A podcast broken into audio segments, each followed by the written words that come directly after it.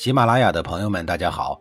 告诉大家一个好消息，除了音频以外，我最近开始以视频的方式为大家讲历史，内容也不再局限于中国古代史，而是涵盖人文、社会、西方历史等等，还包括对一些经典童话人物、历史人物进行全新解读。欢迎大家在微信视频号里搜索“志明侃历史”，同志的志，光明的明，调侃的侃，历史故事的历史，我在视频里等你。上一集里，我说到了赵朔与夫人赵庄姬做生死离别的事儿。公元前五九七年，也就是晋景公三年，屠万古亲自带兵袭击了赵氏一族，杀掉了赵氏家族三百余口人，赵氏几近灭族。最后在清点尸首的时候，发现赵朔的夫人赵庄姬不见了。此时的赵庄姬已经怀有身孕。如果不除掉留下的赵氏骨肉，将来会成为祸患。屠万古杀害赵氏一家，连一个没有出生的婴儿也不愿意放过，他就是想斩草除根。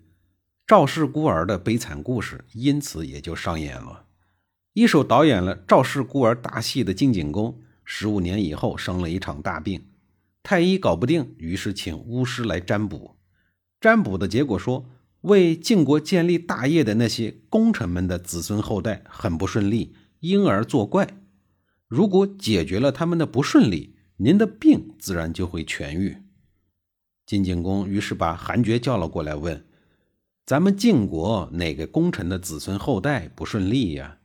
韩厥说：“为晋国建立大业的最大功臣，不就是赵氏家族吗？”而如今已经在晋国断绝香火的，不就是赵氏吗？他们的先祖叔代离开了周王室，来到了晋国，侍奉晋国，一直到晋成公，几百年都过去了，世代为晋国建立功业，从未断绝过香火。如今只有您灭了赵氏宗族，晋国人都要为他们悲哀，所以在占卜的时候就显示出来了。您还是多考虑考虑吧。晋景公颇有愧色地问：“那赵氏还有子孙后代吗？”韩厥顺势将赵氏唯一的血脉赵武还活在世上的消息告诉了晋景公。晋景公听完以后大喜过望，立刻让韩厥把一直寄人篱下的赵武找来，并藏在了后宫中。随后，朝中大臣们进宫问候晋景公的病情。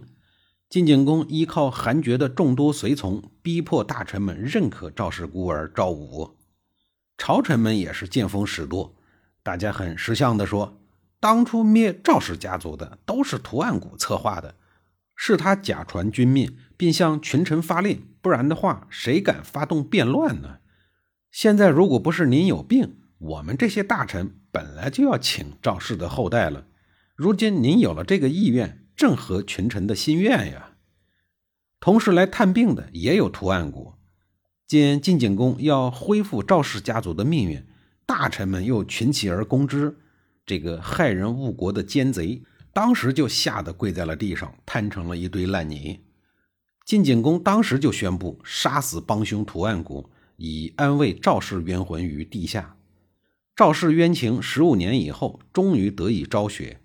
晋景公也很佩服韩厥对赵家的忠诚和贡献，并且命令韩厥帮助尚且年少的赵武在朝中为官。原来属于赵氏的封地也都还给了赵武。得了病的晋景公听信了占卜结果以后，过了一段时间，身体还是不行，时好时坏的，于是又新请了一个巫师。再然后呢，前文说了，他死在了粪坑里。晋景公死了以后，他的儿子姬叔曼于公元前五八零年顺利继位，是为晋厉公。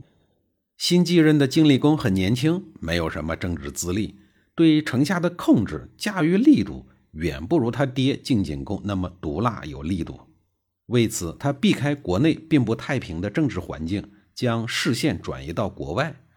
总之一句话，新人上位还是要干点事儿的。这些年来，晋国得罪了不少人，不对呀，是得罪了不少国家。赵盾在世的时候，代表着晋国没完没了的在国际上争霸，周边的很多小诸侯国迫于晋国的武力，都向晋国称臣。但这些国家不过都是无奈之举罢了。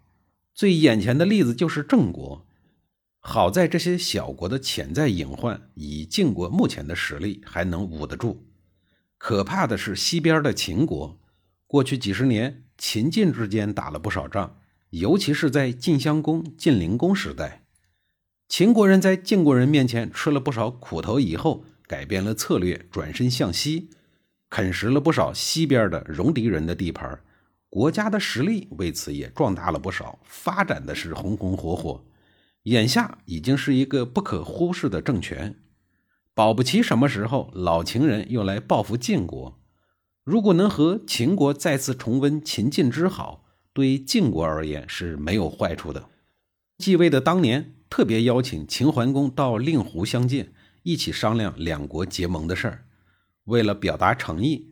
晋厉公早早的就到达了目的地令狐，但是秦桓公却迟迟没有到。晋厉公等了很久，可是秦桓公始终没有来。晋厉公派使者去打听秦桓公的消息：“您出发了没有？您到哪儿了？”使者的腿倒是快，很快便反馈消息说：“人家秦桓公根本就没动窝，一直在秦国的都城里待着呢。”晋厉公心想。这是秦桓公对自个儿不放心啊，不愿意在明面上驳我的面子，所以才答应见了面。但是呢，秦桓公又害怕自己会要挟他，所以呀，一直不愿意真正的出面。谁让晋国此前坑过秦国若干次呢？当年秦康公郑重其事的派人送公子雍到晋国继位，结果送人没送成，还被赵盾的大军打的是屁滚尿流。而且就是在令狐这个地方，这一次又选在令狐，秦桓公不敢来也是能理解的。没办法，盟约为重，晋厉公忍下了这一口气，派了使者去秦国都城与秦桓公签订盟约。两国的使者就这样往返于令狐和秦国的都城两地之间，直到盟约正式签订后，晋厉公才带着一肚子怨气打道回府。秦桓公也不是什么好家伙，一看都这样了，晋厉公都能忍，看来他是一个好欺负的家伙。不行，得借此机会好好的打一下他的晋国，报一下之前的战败之仇。